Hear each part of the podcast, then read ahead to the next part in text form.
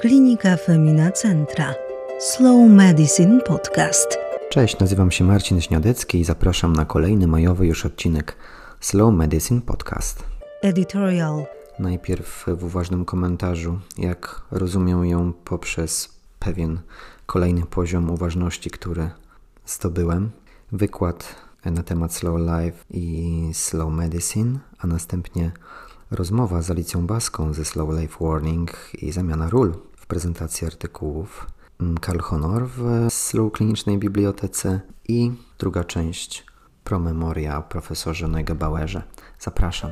Uważny komentarz. W uważnym komentarzu tego odcinka chciałbym zwrócić uwagę na właściwe rozumienie slow medicine. Slow medicine oznacza nie medycynę powolną, ani jakąś medycynę powolności, którą mielibyśmy pochwalać, tylko medycynę uważną drugiego człowieka czy zwierzę. Z jednej strony zbyt długie obserwowanie objawów, zanim wyklarują nam się, z drugiej strony brak stawiania choćby hipotetycznej diagnozy, takiej working diagnosis, kiedy objawy stają się już jednoznaczne, ale nie ma jeszcze testów potwierdzających.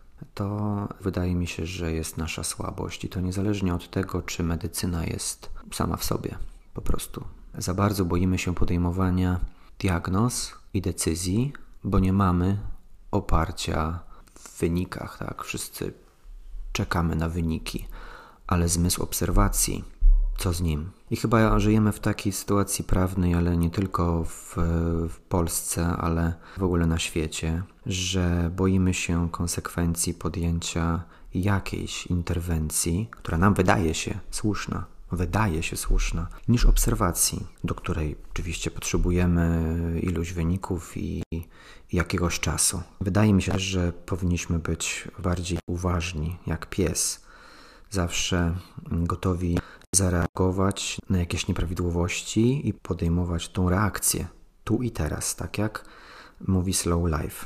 Żyj tu i teraz, prawda? Więc podejmuj decyzję tu i teraz. I tego nauczył mnie mój pies w swojej ostatniej dobie życia w tym podcaście na temat. Zapraszam na pierwszą część wykładu w tym miesiącu o koncepcji slow life i podtytuł Od filozofii do medycyny. Slow life, inaczej slow living, czyli życie powoli, wzięło swój początek z Włoch.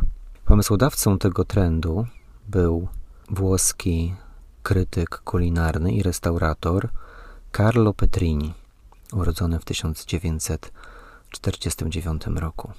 W reakcji na rozrastającą się sieć restauracji McDonald's w Rzymie, a przede wszystkim w proteście przeciw otwarciu kolejnego punktu tej sieci na placu hiszpańskim, założył Slow Food. To rodzaj organizacji promującej regionalną kuchnię i produkty żywnościowe. Wkrótce organizacja ta zaczęła również chronić rodzimych producentów zdrowej i oryginalnej żywności. Już w tym pojmowaniu słowa żywność jest istotna różnica wobec samego jedzenia. Żywność, według zwolenników koncepcji Slow Life, to nie jedzenie, a odżywianie się. Odżywiam się, czyli zwiększam swoją witalność poprzez pełnowartościowy, pozyskany szacunkiem dla zdrowia, no i też środowiska, społeczeństwa, posiłek. Carlo Petrini był pierwszym, ale takim apostołem można powiedzieć, tego nurtu, tego ruchu jest Karl Honor.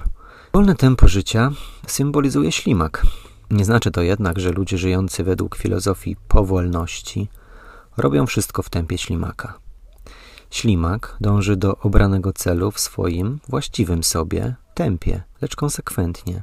Jest takie nawet y, słowo gusto tempo, czyli right tempo, właściwe tempo. Ani za szybkie, ani za wolne. Takie po prostu dobre. A ślimaka można zobaczyć w nazwie slow food i innych odmianach życia powoli. Pierwotne źródła tego nurtu wypływają ze starych koncepcji filozoficznych. Należy ich szukać w platońskiej filozofii przyrody, epikureizmie, arystotelizmie, chrześcijańskiej miłości bliźniego, w końcu miłuj bliźniego jak siebie samego, a bardziej współcześnie w następujących koncepcjach filozoficznych intuicjonizmie Henry Bergsona, personalizmie wspólnotowym Emanuela Monnier, dionizyjskości i filozofii Übermensch, Fryderyka Niczego, egzystencjalizmie Nicoli Abaniano. Osią ich wszystkich jest wolność. Jednak najpiękniejszym, najpełniejszym osią ich wszystkich jest wolność. Tutaj łatwo można postrzec, że ta filozofia to coś więcej niż ruch. Mając swoje korzenie, wyrasta w, w piękne drzewo. I ale oczywiście każde drzewo potrzebuje źródła, więc najpełniejszym źródłem dla życia powoli są współczesne ekologiczne koncepcje filozoficzne dotyczące fundamentalnych zagadnień, jak pytanie o definicję dobrego życia, satysfakcji z niego czy naszych egzystencjalnych potrzeb. Na wstępie swojej książki inny filozof współczesny, ekolog, filozofia życia, profesor Arne Ness podkreśla, że istnieje zasadnicza różnica między zwykłym funkcjonowaniem jako istota ludzka, a uświadomieniem sobie, że żyje się tu i teraz. No ale czas przejść z, z filozofii na medycynę. Na grunt tej medycyny e, przeniósł filozofię slow, czyli nadał początek slow medicine, profesor Umberto Veronesi, urodzony w 1925 e, roku, zmarł w 2016. Jeden z najbardziej znanych i cenionych chirurgów onkologów na świecie. Pionier chirurgii oszczędzającej gruczoł piersiowy, a przy tym kolejny apostoł wegetarianizmu, współautor książki Z rakiem walczy się przy stole w stronę wegetarianizmu. To bardzo przewrotne, bo z rakiem walczy się przy stole, oczywiście, ale tutaj chodzi przecież o o walkę nie nożem chirurgicznym, tylko walkę, walkę po prostu poprzez zdrowe odżywianie się. Razem z Mariem Papagallo, dziennikarzem medycznym, zwrócili w niej uwagę na etykę wegetariańską, jej związek z równowagą ekologiczną, a także wspomnieli, to dla mnie było interesujące, o nutraceutyce. Nutraceutyka jest szczególnie ciekawą dziedziną farmakologii, dlatego że bada działanie substancji odżywczych jako leków. I ciekawe było to, że wykazano, że nutraceutyki, no oczywiście jako dieta, jako pewien styl życia całościowo, redukuje o 21% ryzyko zgonu spowodowanego rakiem piersi. Zostało to opublikowane na bardzo ważnym kongresie Amerykańskiego Towarzystwa Onkologii Klinicznej ASCO. W naszym kraju ruch powolnego życia dopiero się rozwija. Według raportu firmy kosmetycznej Naturative Slow Life w Polsce w 2018 roku termin ten był znany 27% internautów. Pierwszym miastem powolnego życia w Polsce był Reszel, który przystąpił do międzynarodowych miast dobrego życia, to jest z włoskiego Città Slow, w 2004 roku. Ten związek ma swoją siedzibę w Orivieto we Włoszech. Orivieto to jest Umbria. Wszystkie polskie powolne miasta są zrzeszone w odpowiedniku polskim w Polskiej Krajowej Sieci Miast Citaslow. Aktualnie większość polskich miast zrzeszonych w tej grupie znajduje się w województwie warmińsko-mazurskim. Mają taką swoją dewizę czy zobowiązanie i jest to wszechstronna praca nad poprawą jakości życia swoich mieszkańców. Można spotkać w literaturze różne określenia dla slow life: ruch, koncepcja czy filozofia. Bez względu jednak na to, jak określa się slow life, postępowanie według promowanych zasad przekłada się na styl każdego człowieka. Dziękuję za wysłuchanie tej części wykładu. Następna część będzie w przyszłym miesiącu. Gość podcastu Alicja Baska, specjalistka medycyny stylu życia. Czy slow medicine to jest blisko do medycyny stylu życia? Czy medycyna stylu życia jest czymś zupełnie innym? Myślę, że jest to ze sobą bardzo powiązane, e, że w wielu obszarach jest to wręcz ze sobą kompatybilne.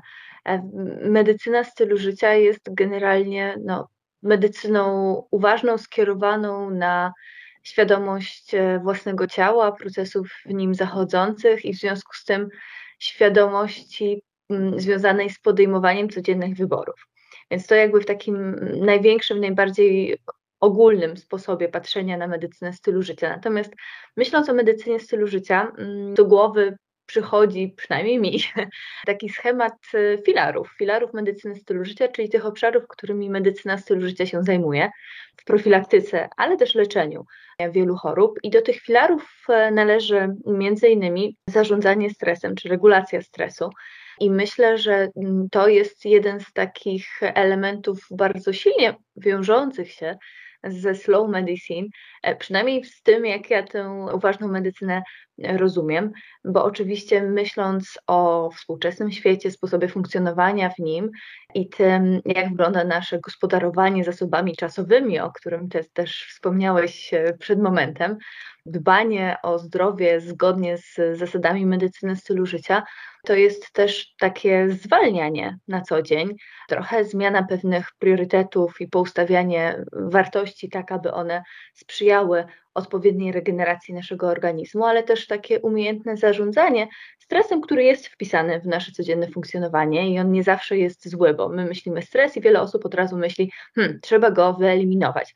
Nie do końca tak, my musimy nauczyć się nim zarządzać i w tych miejscach, gdzie jest możliwe faktycznie sprawiać, że będzie go mniej, ale generalnie praktyka na przykład uważności, wdzięczności, medytacja, odpowiednio dobrany ruch, to są takie sposoby, które pomagają nam żyć lepiej, zdrowiej i w wielu przypadkach myślę, że wolniej, zwłaszcza myśląc o tej uważności towarzyszącej nam na co dzień. Więc e, tak, odpowiadając krótko na Twoje pytanie, tak, myślę, że są ze sobą powiązane i, i, mam nadzieję, że udało mi się udowodnić, że, że faktycznie tak jest. A czym się zajmujesz e, na co dzień? Bo senolog, e, którym jestem, to jest ktoś, mhm. kto 50% lub więcej swojego czasu zajmuje się pacjentkami problemami gruczołu piersiowego. A kim jest osoba, która tak jak ty, jest y, specjalistką medycyny stylu życia? Myślę, że y, oczywiście różne osoby, różni specjaliści, czy, różni lekarze czy profesjonaliści ochrony zdrowia zajmujący się medycyną stylu życia pewnie w różny sposób pracują. Moja praca na co dzień przede wszystkim dotyczy takiej pracy w wymiarze edukacyjno-dydaktyczno-naukowym. Ja w tym momencie jestem e, rezydentką, e, czyli jestem w trakcie specjalizacji ze zdrowia publicznego, które z medycyną stylu życia bardzo mocno się także wiąże. Jestem też dyrektor organizacyjną Polskiego Towarzystwa Medycyny Stylu Życia, więc e, ta praca logistyczno organizacyjna tutaj zabiera część mojego codziennego czasu. No i pracuję na stanowisku naukowo-dydaktycznym w Szkole Zdrowia Publicznego Centrum Medycznego Cenia Podyplomowego Zakładzie Medycyny Stylu Życia, gdzie innych o medycynie stylu życia uczę czy edukuję na co dzień, pracując z lekarzami w trakcie specjalizacji, w zasadzie różnych specjalizacji. Ale dużo część mojej takiej aktywności zawodowej to, jest także, to są także spotkania osobami, które nie są medykami, z osobami, które mm, są pacjentami lub osobami, które po prostu są zainteresowane tematyką związaną ze stylem życia i, i w ramach webinarów czy wykładów staram się te zasady medycyny stylu życia przedstawiać i, i, pokazywać im, w jaki sposób za pomocą zmiany prostych nawyków można swoje życie zmieniać, swój stan zdrowia, jak można wydłużać życie czy, czy poprawiać jakość życia. W tym momencie nie pracuję dużo z pacjentami. Być może to się za jakiś czas e, zmieni, bo na pewno chciałabym też tę wiedzę wykorzystywać w takiej stricte e, praktyce klinicznej. Natomiast dość sporo siedzę w, w tym, co dzieje się na bieżąco w, w medycynie stylu życia, jako takiej powiedzmy gałęzi medycyny, która, która dość mocno, e, dynamicznie rozwija się w wielu krajach e, na świecie. To jest moja pasja tak naprawdę i też takie duże zainteresowanie, pasja, którą też gdzieś na co dzień staram się realizować w moim życiu właśnie praktycznie, bo to nie jest tak, że wychodząc z pracy zamykam drzwi i zapominam o medycynie stylu życia, wtedy bardziej przechodzę właśnie do tej praktyki, czyli staram się sama po prostu zdrowo żyć, pamiętając o, wszystkich tych filarach. Oczywiście e, bywa łatwiej, bywa trudniej, ale generalnie myślę, że mogę powiedzieć, że, że sama praktykuję to, do czego namawiam ludzi, których spotykam na swojej drodze. No właśnie, a co, co takiego robisz w ciągu dnia, ale tak już dla siebie? Co, mhm. Co sprawia, że no właśnie realizujesz tą, tą filozofię, czy tą koncepcję medycyny stylu życia? Myślę, że zacznę od początku, czyli od, od filaru snu. W ostatnich latach jednak postawiłam na to, żeby o niego naprawdę zadbać i faktycznie te 7-8 godzin w ciągu doby śpię. Kiedyś, e, gdy byłam jeszcze studentką albo gdzieś na początkowych latach pracy zawodowej wydawało mi się niemożliwe wygospodarowanie takiej ilości na sen, a w tym momencie, e, gdy zaczęłam to stosować, to powiedziałabym, że trudno jest mi tyle czasu nie przeznaczać na sen, bo po prostu czuję realne pogorszenie jakości mojego życia, jeżeli nie wysypiam się. O ten sen staram się e, dbać, staram się dbać, żeby on był też dobrej jakości, czyli w odpowiednio zaciemnionej sypialni, w odpowiedniej temperaturze. Pracuję nad tym, żeby może jednak bardziej ograniczyć e, kontakt z, z, z urządzeniami emitującymi światło niebieskie przed pójściem spać, bo tutaj wciąż jeszcze gdzieś tam kuleje. Natomiast sen faktycznie jest dla mnie bardzo ważny i ważna jest też dla mnie pora wstawania. I to też jest coś, czego nauczyłam się w ciągu swojego życia, też poszerzając swoją wiedzę na temat snu, że jednak chronotypy wczesny, późny mają pewne znaczenie i całe życie w związku z harmonogramem na przykład zajęć szkolnych, e, uniwersyteckich czy późniejszą pracą, jednak byłam zmuszona do tego, aby wstawać wcześniej, aniżeli ten mój chronotyp by wskazywał. Teraz cieszę się, że mam taką swobodę i elastyczność, bo mój grafik pracy jest dość elastyczny i mogę sobie pozwolić na to, żeby wstawać bardziej o godzinie takiej, która odpowiada temu mojemu organizmowi, czyli gdzieś między powiedzmy siódmą a ósmą. Następnie odżywianie. Odżywianie to jest z kolei taki filar, od którego zaczęła się moja miłość do medycyny stylu życia. Ja uwielbiam jeść, uwielbiam gotować, uwielbiam mówić o jedzeniu i uwielbiam innych e, uczyć, jak gotować. No i to odżywianie, czyli moja dieta oparta przede wszystkim na produktach pochodzenia roślinnego, nisko przetworzonych, to jest coś, co staram się oczywiście codziennie w miarę możliwości realizować. Nie zawsze jest tak, że mam czas przygotować wszystkie swoje posiłki. Nie zawsze jest tak, że faktycznie w tej kuchni spędzę tyle czasu, ile bym chciała, natomiast myślę, że jest to już taki dobrze ugruntowany nawyk jednak dobrego jedzenia na co dzień. Aktywność fizyczna z kolei też realizowana w zasadzie już e, od samego rana, dlatego że poruszam się w sposób aktywny. Jadąc do pracy, jadę na rowerze. Teraz, zwłaszcza jak mamy ten sezon wiosenno-letni, to jest w ogóle sama przyjemność, gdy, kiedy jest jesień albo zima, gdy pogoda jest nieco gorsza, to czasami mi się to nie udaje, ale pomimo tego myślę, że 70-80% e, czasu to jednak jest transport mm, rowerowy. E, oprócz tego dwa razy w tygodniu chodzę na pilates, czyli taka lżejsza aktywność fizyczna, ale z elementami treningu takiego oporowego, z wykorzystaniem ciężaru własnego ciała, ale też takiego uelastyczniającego, ćwiczenia rozciągające, więc tutaj ten e, filar aktywności fizycznej gdzieś jest e, zadbany. Regulacja stresu. Myślę, że tutaj i aktywność fizyczna, i zdrowe odżywianie, i odpowiednia ilość snu pomagają mi z tym stresem sobie radzić, ale to też jest taka, taka, taka część mnie, którą chyba wypracowywałam po prostu na przestrzeni ostatnich lat. Czasami korzystałam z takich medytacji nagrywanych, teraz takiej formalnej praktyki medytacyjnej może na co dzień nie mam, ale zastępuje mi to taka uważność codzienna podczas wykonywania różnych codziennych czynności. A wiosna jest pięknym czasem. My rozmawiamy w trakcie wiosny i wiosna jest takim czasem, kiedy przyjemność obserwowania tego, jak zmienia się na co dzień nasze otoczenie, e, przyroda, jak rozwijają się drzewa, kwiaty, to jest też taki element tej codzienności i uważności. No i relacje międzyludzkie, tutaj też oczywiście staram się otaczać ludźmi, którzy są dla mnie wspierający. I mogę powiedzieć, że że te relacje w tym momencie również są zgodne z, z tymi zasadami medycyny stylu życia. To muszę Ci przyznać, że to, to jak ja żyję, ale uczę się tego, żeby, żeby było to jednak mm, inaczej. To powiem Ci, że przez ten pryzmat, który powiedziałaś i tak pokazałaś ten dzień, tak jak mówiłaś, można było sobie wyobrazić, jak Ty żyjesz, to ja tak niestety nie żyję chyba w połowie, więc wracając te, te definicje, które żeśmy tam starali się postawić, to daleko mi, znaczy daleko jest od slow medicine, którą ja, wydaje mi się, że, że praktykuję jednak do tego stylu życia. Jednak to jest coś szerszego i być może większego. Tak mi się wydaje po tym, co powiedziałaś, że to bardzo przechodzi do, do takiej codziennej aktywności. No a slow mhm. medicine, no to wiadomo, że do medycyny się odnosi, ale mhm. styl, styl życia jest bardziej no tym, czym jest, no właściwie stylem życia, tak, czyli na, naszym hmm. bardziej takim uniwersalnym, powszechnym sposobem na życie, na medycyna jest jego częścią, ale powiem Ci, że naprawdę robisz, robisz dobrze sobie. I to chyba kocha, kochasz siebie, a ja mam wrażenie, że, że ja nie. I, i ten wywiad z Tobą uświadomił mi to, że muszę chyba siebie pokochać i, i zacząć też trochę zmieniać to, bo to ostatecznie naszym pacjentom, ty, tak jak mówisz, masz ich pewnie mniej ode mnie, ale no mogę powiedzieć, że zmiana z tego stylu życia na pewno zmieni też podejście do pacjentów i warto mhm. to stosować. Myślę, że to ważne, co powiedziałeś, wiesz, też jakby chciałabym trochę takiej zachęty dodać w tym wszystkim, że oczywiście no, styl życia jest pewnego rodzaju kontinuum i to też nie jest tak, że, że zawsze ten styl życia będzie wyglądał tak samo.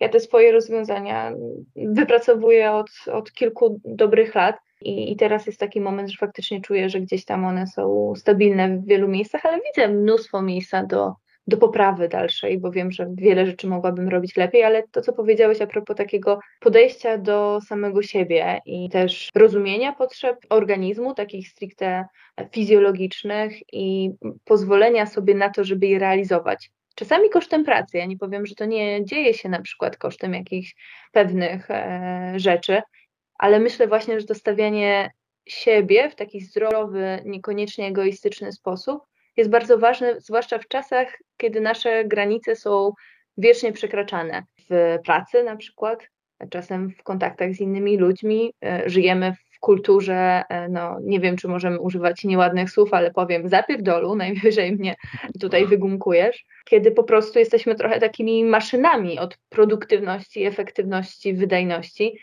a medycyna stylu życia trochę stoi w opozycji do tego i e, już teraz nie boję się mówić nie w niektórych e, przypadkach i mam też komfort no, powiedzenia tego nie. Nie zawsze wszystko, nie zawsze trzeba przyjmować każdą ofertę współpracy, nie zawsze trzeba robić kolejny kurs i jechać na kolejną konferencję.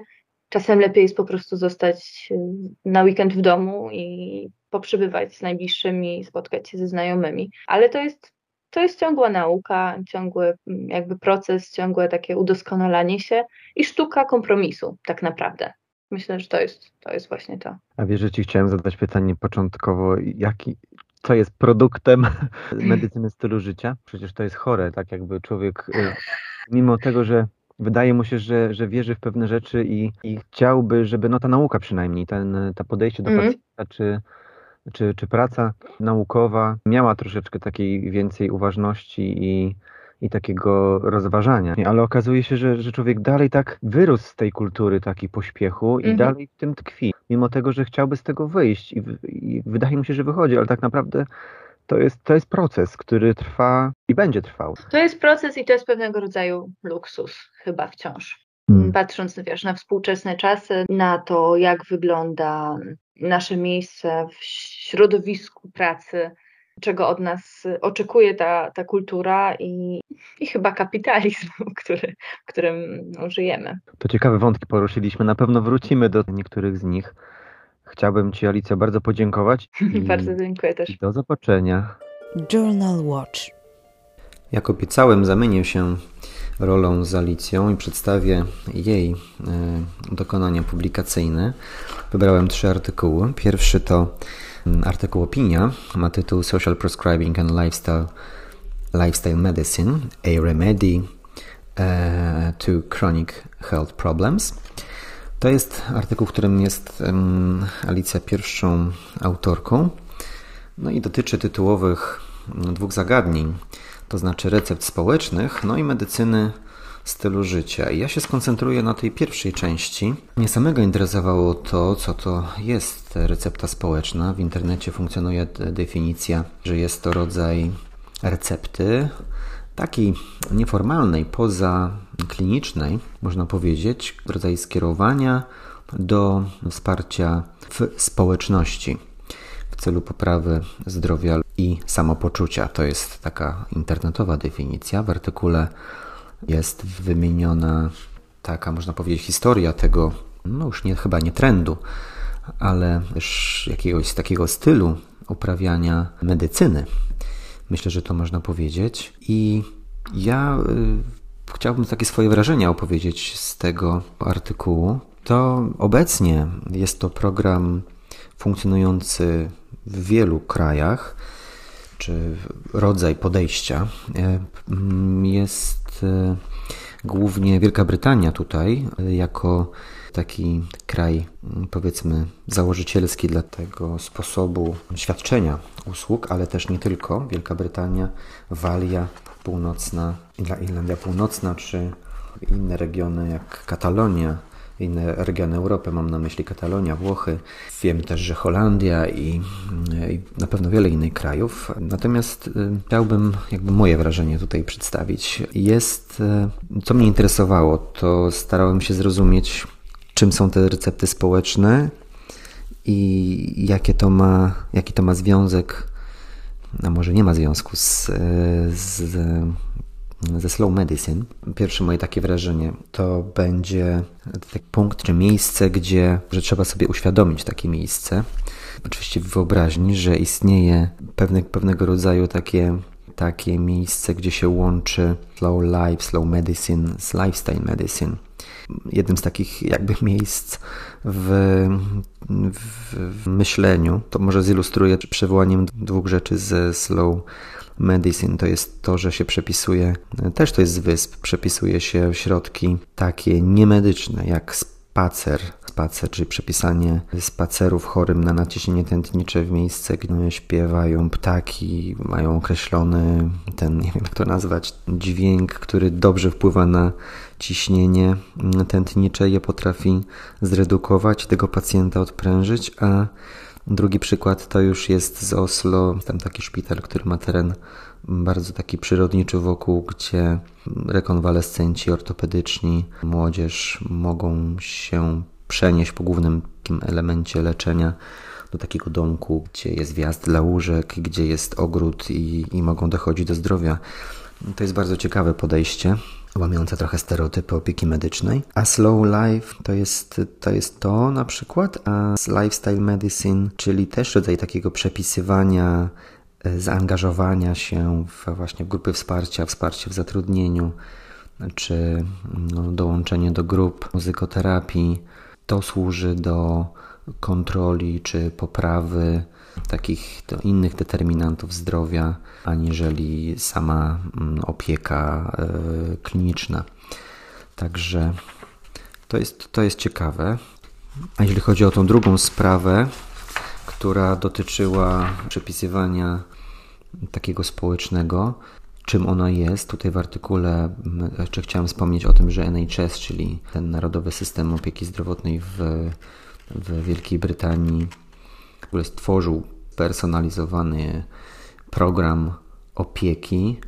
Przedstawia to jako, że ten social prescribing, czyli to przepisywanie z tych powiedzmy aktywności społecznych, to jest, to jest kluczowe key component który prowadzi do podejścia właśnie opieki takiej holistycznej nad, nad pacjentem. Holistyczne oczywiście jest bardzo popularne, ale co to właściwie znaczy? No to to znaczy, że jest, że jest ktoś, to jest tak zwany link, e, link worker, czyli ktoś, kto, jakaś osoba łącznikowa, byśmy to powiedzieli, to w kategoriach wojennych się nam wydaje, ale to w bardzo pozytywnym, bardzo takim pacyfistycznym znaczeniu, znaczy, że jest osoba łącznikowa między szpitalem, czy tym profesjonalistą medycznym, a, no, a tym jakimś takim docelowym miejscem, czy docelową grupą, do której pacjent, pacjentka ma być e, włączony. No i takie mam spostrzeżenie, że autorzy tutaj tego artykułu pokazali, że to skracanie dystansu w sensie medycyna-pacjent to jest pozytywna rzecz, czyli w inną stronę skracanie dystansu, a z drugiej strony rozszerzanie obszaru zainteresowania medycyny o to życie społeczne człowieka przynosi mu wartość. Jest to wartość dla zdrowia człowieka, ale też nie tylko dla niego, tylko dla całej społeczności czy społeczeństwa. Ten artykuł obfituje w przykłady zastosowania lifestyle medicine w kilku krajach, jak wspomniałem, ale co się z nich jeszcze wyłania, to co chciałem powiedzieć, to, to że tam w tych krajach pokazano, że, że są pewne organy funkcjonujące. One funkcjonują mm, poza klinikami w podobny sposób jak moglibyśmy powiedzieć, że są organizacje pozarządowe, które funkcjonują właśnie przez swoją definicję poza rządem. A jedno i drugie, no, my mówimy o tych e, drugich, czyli tych organizacjach czy organach, wpływają właściwie wpływają na taki obraz opieki medycznej w danym kraju. Polska na tle, oczywiście też jest to opisana, i Polska na ich tle jest za nimi, ale istnieje kilka organizacji w, w Polsce, które walczą o poprawienie świadomości pacjenta. Jest to Polskie Towarzystwo Medycyny Stylu Życia, między innymi które się stara e, być takim organem. I myślę, że to się uda, że będzie tak jak w Wielkiej Brytanii, w innych krajach na Wyspach i, po, i w części kontynentalnej Europy i, i staniemy się dojrzałą medyczną nazwijmy to, demokracją, gdzie będą funkcjonować różne struktury. I chciałbym zachęcić do tego artykułu. Jest naprawdę inspirujący i bardzo duże gratulacje dla Alicji i zespołu za taki otwierający świadomość artykuł. Szczegółowe dane do artykułu będą w linku. To jest jedna rzecz, jeden artykuł, który mnie zainteresował. A drugim, w którym Alicja Baska jest akurat na drugim końcu, czyli na końcu, jako miejsce dla superwizora, to jest artykuł naukowy w tym samym czasopiśmie. Tytuł brzmi Psychometric Properties and Cultural Adaptation of the Polish Version of the e, Healthy Lifestyle and Personal Control Questionnaire, czyli mowa jest tutaj o kwestionariuszu, który funkcjonuje już w innych krajach, w tych krajach, gdzie ta opieka właśnie, nazwijmy to tak komunikacyjnie bardzo lifestyle'owa, bardzo popularnie to nazywając, funkcjonuje, o czym mówiłem w poprzedniej takiej małej subiektywnej recenzji. I ten kwestionariusz HLPCQ to jest dosyć nowe narzędzie, które opisuje mm, styl życia pacjenta. Jest to 26-cechowe 26-punktowe narzędzie, którym można zbadać, jak różne nasze interwencje, czy można mierzyć dzięki niemu, jak nasze interwencje wpływają na, na człowieka. Oczywiście narzędzie jest z zakresu medycyny stylu życia i pytania też tego dotyczą. Artykuł jest pracą naukową, oryginał jest tego kwestionariusza jest grecki, a, a artykuł pewnym nie tylko przedstawieniem tłumaczenia tego kwestionariusza, ale jego jednocześnie sprawdzeniem, czyli tak zwaną walidacją. Walidacja kwestionariusza. W medycynie używamy tego słowa, gdy chcemy sprawdzić mm, jakby prawdziwość pytań, czy, czy dana populacja daje się zbadać takimi lub innymi pytaniami, czy, czy jakimś narzędziem, czyli sprawdzamy to na innej populacji. To sprawdzenie populacji jest na właśnie tego kwestionariusza na tej polskiej populacji i to się sprawdziło. Bardzo są zbieżne mm, wyniki ocen z pierwotną publikacją. Zachęcam, żeby kto będzie się zajmował takimi interwencjami, żeby spróbował użyć tego kwestionariusza, zobaczyć, sprawdzić go też. A kolejna publikacja, ostatnia, której Alicja Baska jest również współautorką, jest na jednym z pierwszych tutaj miejsc, to jest artykuł w czasopiśmie polskim Archives of um, Medical Science. E, dotyczy ekstremalnie ważnego tematu dla medycyny wewnętrznej, to jest e, zespołu metabolicznego. Tytuł brzmi Metabolic Syndrome, a New e, Definition and Management Guidelines. Więc ja tutaj podsumuję ten artykuł bardzo króciutko w tych dwóch aspektach, to znaczy czym jest ten syndrom metaboliczny, zespół metaboliczny i jak leczyć pacjentów, pacjentki z niego, mm, żeby postawić rozpoznanie postawić rozpoznanie tego zespołu metabolicznego, trzeba spełnić jedno z dwóch takich podstawowych diagnostycznych kryteriów i dwa z trzech dodatkowych. Te duże podstawowe kryteria to jest otyłość brzuszna, definiowana jako obwód talii większy lub równy 88 cm u kobiet, a większe równe 102 cm u mężczyzn, lub, czyli ten drugi, drugi wariant tego głównego kryterium to jest indeks masy ciała większy równy 30 kg na metr kwadratowy. A dodatkowe kryteria, to ja tylko w skrócie powiem, jest tak przedcukrzyca lub cukrzyca i są definicje tego, podwyższony cholesterol nie HDL i trzecie wysokie normalne lub ciśnienie lub nadciśnienie. Artykuł w wielu miejsc porusza problem i z punktu widzenia epidemiologii i, i z punktu widzenia związków innych chorób z otyłością, także warto go w ogóle przejrzeć. Myślę, że jest jednym z ważniejszych artykułów internisty. Natomiast jak leczyć pacjentki, pacjentów z zespołem metabolicznym? Leczy się te osoby wielopunktowo, bo na ten zespół składa się kilka, oprócz otyłości, kilka mm, wymienionych oczywiście w tych kryteriach chorób, czyli niezależnie otyłość, niezależnie ta regulacja glukozy, niezależnie nadciśnienie tętnicze i niezależnie dyslipidemia. Oczywiście niezależne są to choroby, ale one są w tym zespole stanowią każdy z nich element i pacjenci mają często wszystko, a czasami nie. Ale podstawową rzeczą, i to jest kwestia już medycyny stylu życia, podstawowa, absolutnie podstawowa dla wszystkich tych rzeczy i, i każdej z osobna, to jest modyfikacja diety, zwiększenie aktywności fizycznej, redukcja spożycia alkoholu, yy, zakończenie palenia i higiena snu. Wszystkie te rzeczy są w bardzo przystępnej, a jednocześnie naukowej formie przedstawione, a na koniec jest e, wspaniała plansza, taka dla pacjenta, żeby wydrukować, powiesić na, na ścianie w gabinecie. Jak walczyć z otyłością brzuszną? Są konkretne wskazania, są piękne, piękne ryciny.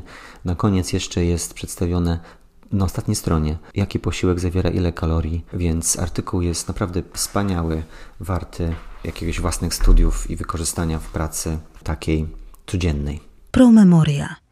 Operacja jest modyfikacją metody zabiegu z 1823 roku wykonana przez Gerardina z Francji. Metoda Neugebauer-Lefort polega na zeszyciu przedniej ścianki pochwy z tylną, a następnie pośrodkowym zeszyciu pochwy kolpoklexis, podciągając w ten sposób macicę do góry. Warszawskie Towarzystwo Lekarskie potwierdziło to zdarzenie. Natomiast w roku 1877 Lenon Lefort przedstawił Towarzystwie Chirurgicznym w Paryżu opis podobnej operacji wykonanej w grudniu w 1876 roku. Właśnie stąd się bierze nazwa operacji Neugebauer-Lefort. Ludwik Neugebauer wydał 175 prac z dziedziny ginekologii